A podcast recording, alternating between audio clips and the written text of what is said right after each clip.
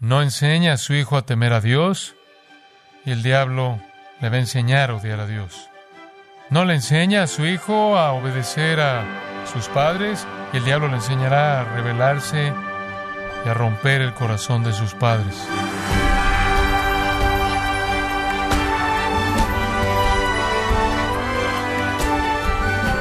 Estamos agradecidos por su sintonía en este su programa Gracias a vosotros con el pastor John MacArthur. Dios ha impartido cierta autoridad a los padres, la cual muchos utilizan para buscar la obediencia absoluta de sus hijos, aun cuando ésta esté cimentada en el temor de violar las reglas de sus padres, en lugar de un temor a Dios. Pero ¿es este el objetivo principal que Dios quiere que cumplamos como padres? Bueno, el día de hoy el pastor John MacArthur en la voz del pastor Luis Contreras nos enseñará que la meta de la crianza es un corazón que teme a Dios. En el sermón, proveyendo sombra para nuestros hijos, aquí en gracia a vosotros. Queremos continuar la serie que hemos estado cubriendo, Sombra para los hijos, o algunas veces le hemos llamado la guerra contra los niños. Creo que todos tenemos suficiente conocimiento de la cultura en la que nos encontramos en la actualidad para saber que hay una guerra contra los niños. Es una guerra educativa contra los niños, es una guerra psicológica contra los niños, es una guerra política contra los niños, pero más que eso es una guerra espiritual contra los niños y más que eso es una guerra satánica contra los niños. No tenemos lucha contra sangre y carne, sino contra principados, contra potestades, contra los gobernadores de las tinieblas de este siglo, contra huestes espirituales de maldad en los lugares celestes. Es una guerra espiritual contra los niños. Adopta muchas formas. En este momento está dominada por una mentalidad que escogería llamarla la cultura antiverdad.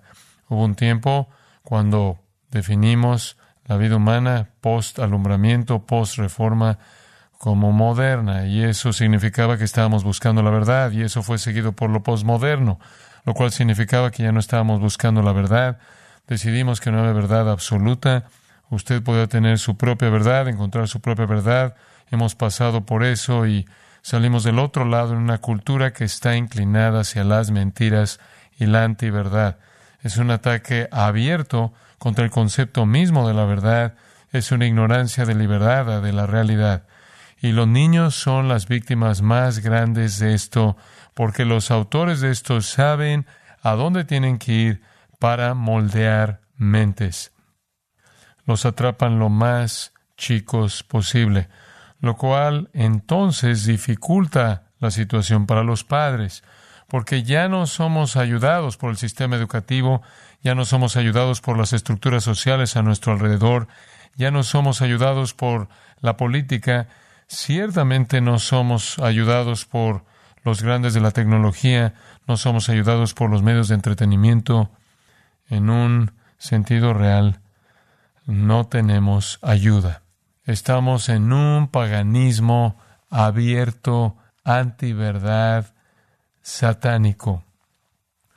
Y de nuevo, eso dificulta la crianza de sus hijos.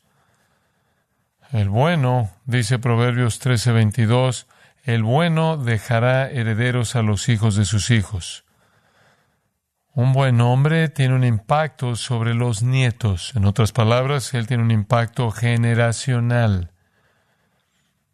Los hombres malos también tienen un impacto generacional. Esa es la razón por la que los pecados de los padres son visitados sobre la tercera y cuarta generación. Y hemos estado yendo a partir de la palabra de Dios cómo debemos proteger a nuestros hijos. Comenzamos en Deuteronomio 6, permítame tan solo recordárselo. Versículo 4, Oye Israel, Jehová nuestro Dios, Jehová uno es. Llamarás a Jehová tu Dios de todo tu corazón y de toda tu alma y con todas tus fuerzas. Y estas palabras que yo te mando hoy estarán sobre tu corazón y la repetirás a tus hijos, tus hijos. Ahí está el primer mandamiento a los padres. Enseñe a sus hijos a amar al Señor con todo su corazón y alma y fuerzas, desde el corazón y a ser obedientes a todo lo que Dios desea. Ese es el cimiento de nuestra responsabilidad. Vimos en Ezequiel 16 que Dios dijo, incluso de los que estaban ofreciendo a sus niños pequeños a Moloch, sacrificando a sus hijos, colocándolos en un fuego para apaciguar a un Dios falso, que están ustedes ofreciendo a mis hijos. Dios afirma que toda vida es suya. Son mis hijos. En Marcos 10 vimos que Jesús dijo, dejad a los niños venir a mí, porque de los tales es el reino de los cielos. Y solo quiero comenzar en el principio con eso porque no quiero dejar nada fuera. Toda vida concebida es una vida creada por Dios. Una vida que le pertenece a Él. Una vida que debe ser protegida y creada para su gloria. Toda concepción produce una persona eterna una persona eterna. Y cómo los niños son tratados debe comenzar con un reconocimiento de esa realidad.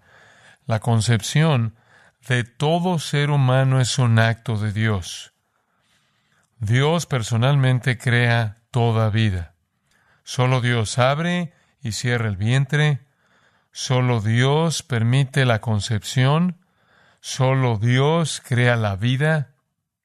Él supervisa el nacimiento conforme Él supervisa la concepción. Hay varios pasajes que son fundamentales para nuestro entendimiento de esto. Quiero llevarlo en primer lugar a uno en el libro de los Hechos, Hechos capítulo 17. Pablo está en el Areópago, en la gran ciudad de Atenas, enseñando teología a filósofos paganos. Y él está describiendo al Dios verdadero. Y él escoge a un ídolo en particular ahí, al Dios no conocido, y les dice quién es ese Dios no conocido, y de hecho es el único Dios verdadero, el resto no son Dios. Pero en Hechos 17, simplemente viendo el versículo 24, al hablar del Dios no conocido, el Dios que ellos no conocen, pero el único Dios verdadero, Él dice, el Dios que hizo el mundo y todas las cosas que en Él hay, siendo Señor del cielo y de la tierra, no habita en templos hechos por manos humanas, ni es honrado por manos de hombres como si necesitase de algo, pues Él es quien da a todos vida y aliento y todas las cosas, y de una sangre ha hecho todo el linaje de los hombres para que habiten sobre toda la faz de la tierra y les ha prefijado el orden de los tiempos y los límites de su habitación, para que busquen a Dios, si en alguna manera palpando puedan hallarle, aunque ciertamente no está lejos de cada uno de nosotros, porque en Él vivimos y nos movemos y somos, como algunos de vuestros propios poetas también han dicho, porque linaje suyo somos. Siendo pues linaje de Dios, no debemos pensar que la divinidad sea semejante a oro, plato, piedra, escultura de arte y de imaginación de hombres. Qué ridícula es la idolatría en donde el hombre crea a Dios, cuando en realidad el único Dios verdadero ha creado todo, todo. Dios es el creador. El Salmo 146 dice, Dios, el cual hizo los cielos y la tierra, el mar y todo lo que en ellos hay.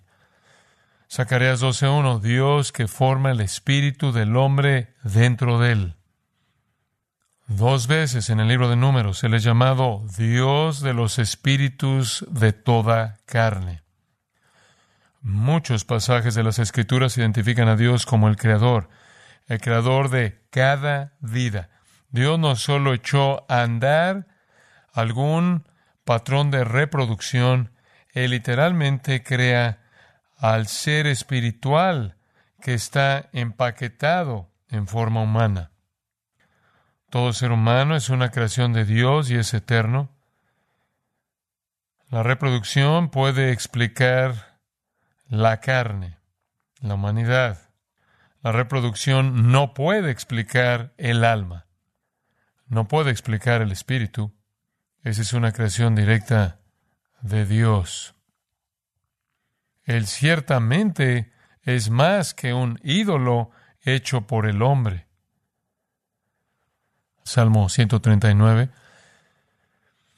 Este gran salmo se enfoca en la creación de Dios y en la omnisciencia de Dios. Comienza con su omnisciencia, versículo 1.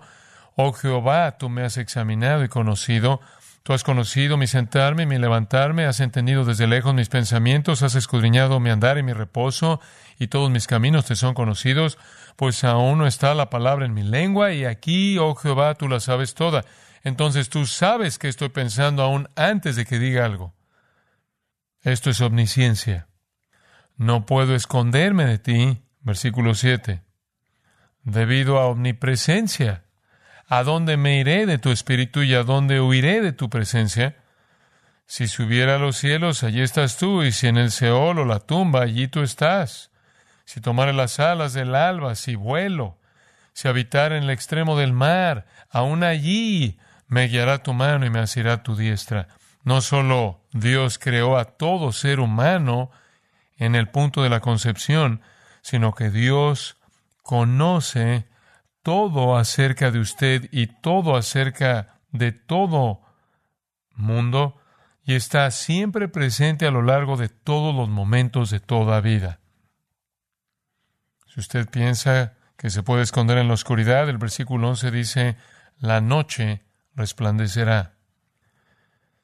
¿Cómo es que Dios tiene tal conocimiento? Versículo 13, porque tú formaste mis entrañas, tú me hiciste, tú me formaste. Literalmente eso dice, tú formaste mis riñones, mis órganos internos. Tú me hiciste en el vientre de mi madre. Qué increíble afirmación. Eso habla de la concepción, la vida fetal y el desarrollo. Te alabaré, el versículo 14 dice, porque formidables, maravillosas son tus obras. Estoy maravillado y mi alma lo sabe muy bien. Lo que todo ser humano es, a partir de la concepción, es la obra de Dios. Versículo 15, mi cuerpo, mi estructura, literalmente mi sustancia o mi fortaleza, bien podría referirse a huesos y músculos y nervios. No fue encubierto de ti mi cuerpo, bien que en lo oculto fui formado y entretejido en lo más profundo de la tierra. En un lugar oscuro, metafóricamente. Mi embrión vieron tus ojos, versículo 16. No solo eso, en tu libro estaban escritas todas aquellas cosas que fueron luego formadas, sin faltar una de ellas. Esto realmente es testimonio sorprendente de Dios como el Creador. Tú me moldeaste cuando no era nada más que una sustancia sin forma embriónica. Tú tomaste mi sustancia no formada y la formaste. Literalmente, tú la enrollaste y tú has planeado mi vida antes de que siquiera la viviera. En el versículo 17 él dice, cuán preciosos me son, oh Dios, tus pensamientos, cuán grande es la suma de ellos. Esto es abrumador para el salmista, que Dios conoce absolutamente todo acerca de él porque Dios lo hizo a partir de la concepción. Es importante decir esto porque usted no puede reducir a la gente simplemente al producto de un proceso.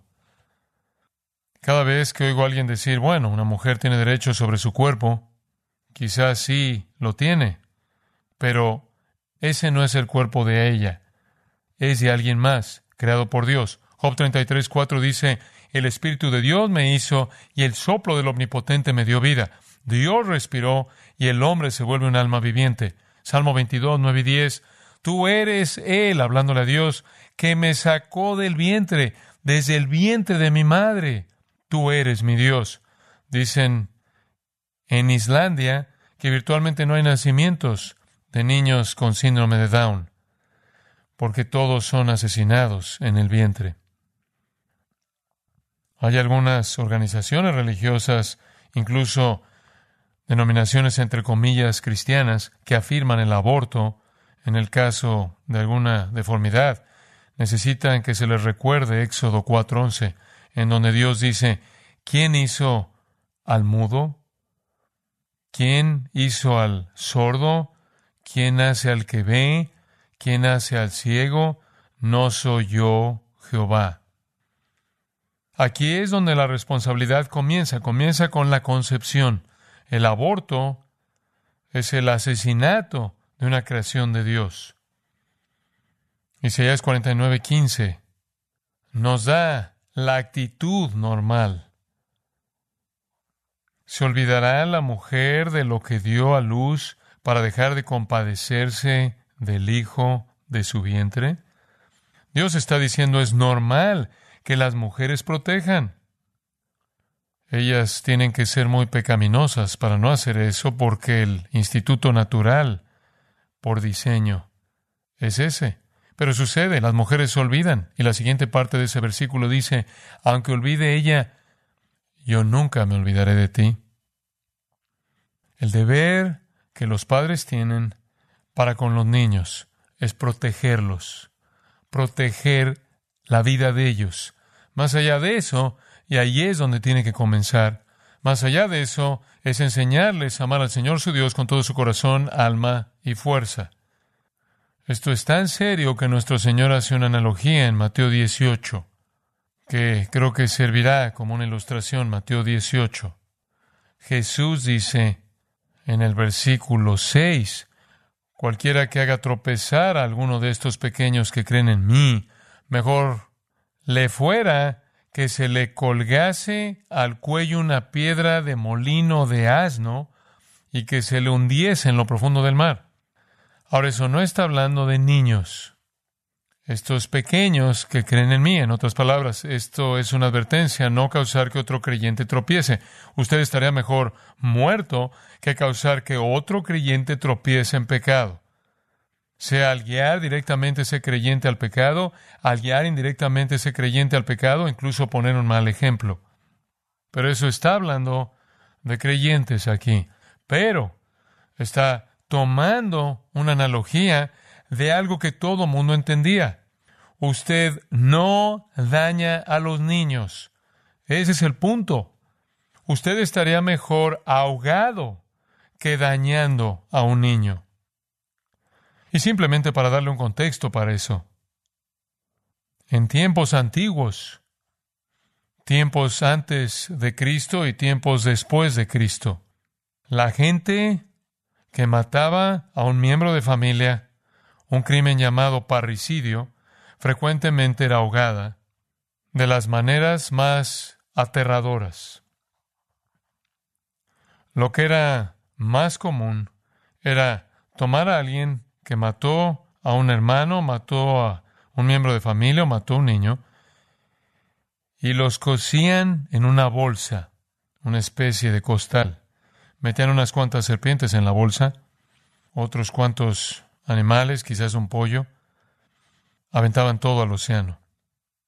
Un tipo horrendo de muerte pero reflejaba la realidad normal de que usted no daña a los niños. Usted no mata a sus miembros de familia. Los romanos eran ambivalentes en esto porque le daban la patria potestas al padre, que podía quitarle la vida a sus hijos. Pero habían otros como los cartagineses, e incluso los fenicios, que hacían que la gente pagara el precio definitivo por dañar a los niños. Entonces, en primer lugar, usted tiene que entender que toda vida es una creación de Dios y usted tiene una responsabilidad de proteger esa vida y usted estaría mejor muerto que abusando de los niños. yo entiendo el problema de abuso de niños, pero la definición de esta cultura de abuso de niños es demasiado estrecha. Mientras que meten a la cárcel a algunos ofensores sexuales por abuso de niños, la cultura está abusando de los niños sin misericordia diariamente, dándose palmadas en la espalda como si fuera noble. Ahora eso nos lleva a Efesios capítulo 6 de nuevo. Y aquí es donde necesitamos estar. Padres, vimos esto la última vez, o padre, madre, patera, no provoquéis a ir a vuestros hijos, sino creadlos en disciplina y amonestación del Señor. Criadlos, puedo solo decir esto, no van a hacer un buen trabajo criándose a sí mismos. Proverbios 29:15 dice que el muchacho consentido avergonzará a su madre. Es inevitable. Se necesita un esfuerzo masivo por parte de los padres. Criar a un hijo para que ame a Dios con todo su corazón. Y el trabajo de los padres es trabajo de corazón, no solo modificación de conducta, no solo hacer que se conformen por fuera. Proverbios 4:23 dice, sobre toda cosa guardada, guarda tu corazón, porque de él mana la vida. Permítanme presentarles el corazón de su niño pequeño. Muy bien, Marcos 7, versículo 20. Jesús estaba diciendo lo que del hombre sale, eso contamina al hombre. Ahora escuche, usted tiene que entender esto. Solo hay dos posibilidades. Tenemos un mundo problemático porque algo nos está siendo hecho desde afuera o tenemos un mundo problemático porque algo está mal con nosotros por dentro. La cultura contemporánea diría que todo lo que está mal en el mundo es porque alguien ha sido oprimido. Todo lo que está mal en el mundo es porque alguien ha sido tratado con desigualdad. Todo lo que está mal en el mundo es porque alguien no está recibiendo lo que merece. La Biblia dice lo que está mal en el mundo es de adentro. Solo hay dos posibilidades. Y la afirmación del versículo 21 es clara. Porque de dentro, del corazón de los hombres, salen los malos pensamientos, los adulterios, las fornicaciones, los homicidios, los hurtos, las avaricias, las maldades, el engaño, la lujuria, la envidia, la calumnia, el orgullo y la insensatez. Todas estas maldades salen de dentro y contaminan al hombre.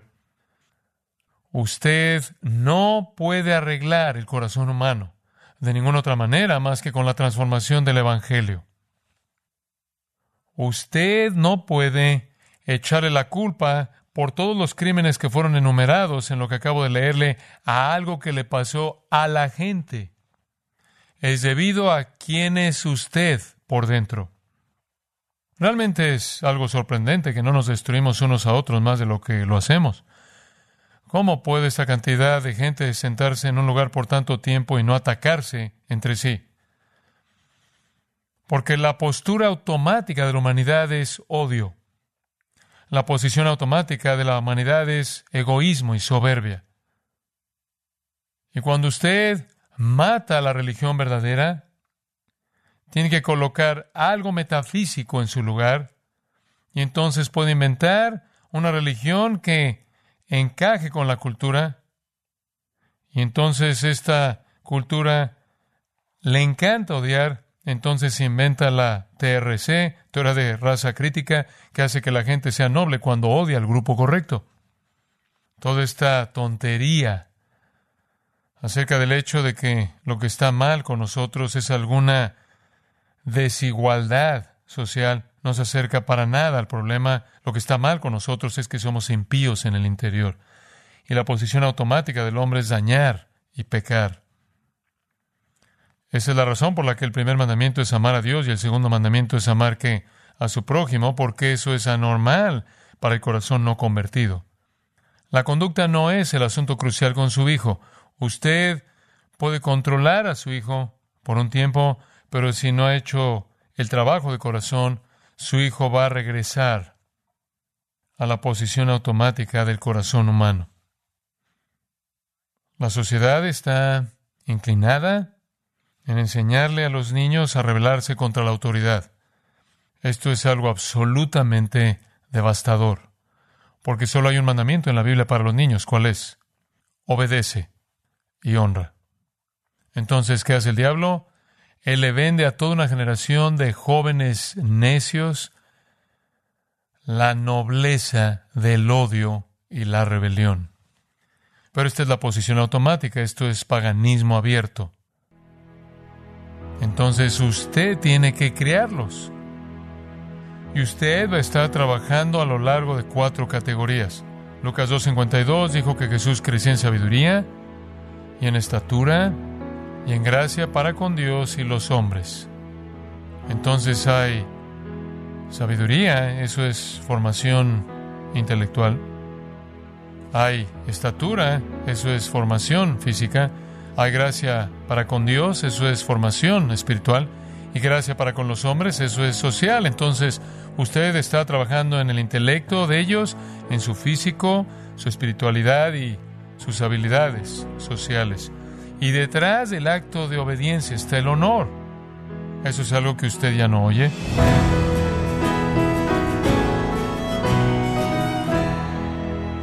El pastor John MacArthur nos enseñó que los padres son los intermediarios de Dios y los ha hecho responsables de enseñar a sus hijos el temor de Dios. Nos encontramos en el sermón titulado Proveyendo sombra para nuestros hijos, en gracia a vosotros. Estimado oyente, quiero recomendarle el libro Cómo ser padres cristianos exitosos, en donde John MacArthur expone principios bíblicos para la crianza de los hijos, empleados a lo largo de la historia por familias piadosas. Adquiéralo en gracia.org o en su librería cristiana más cercana. Y le recuerdo que puede escuchar y descargar este sermón, así como todos aquellos que he escuchado en días, semanas o meses anteriores, animándole a leer artículos relevantes en nuestra sección de blogs, ambos en gracia.org. Si tiene alguna pregunta o desea conocer más de nuestro ministerio, como son todos los libros del pastor John MacArthur en español, o los sermones en CD, que también usted puede adquirir, escríbanos y por favor mencione la estación de radio por medio de la cual usted nos escucha en gracia a vosotros. Es importante conocer no solo el país y ciudad de donde usted nos escucha, sino también la radio. Para quienes contactan nuestro ministerio por primera vez, pueden solicitar una copia del mensaje de promoción sin costo alguno, un mensaje por oyente únicamente. Si usted vive en los Estados Unidos o Puerto Rico, escríbanos a Gracia Vosotros, P.O. Box 4000, Panorama City, California, 91412. O puede escribirnos a través del siguiente correo electrónico radio arroba Le damos las gracias por su tiempo y sintonía. En nombre del pastor John MacArthur y del personal y le comento que estamos orando para que Dios continúe extendiendo su gracia en usted. Mientras nos acompañe en la próxima edición para continuar desatando la verdad de Dios un versículo a la vez aquí en Gracia a vosotros.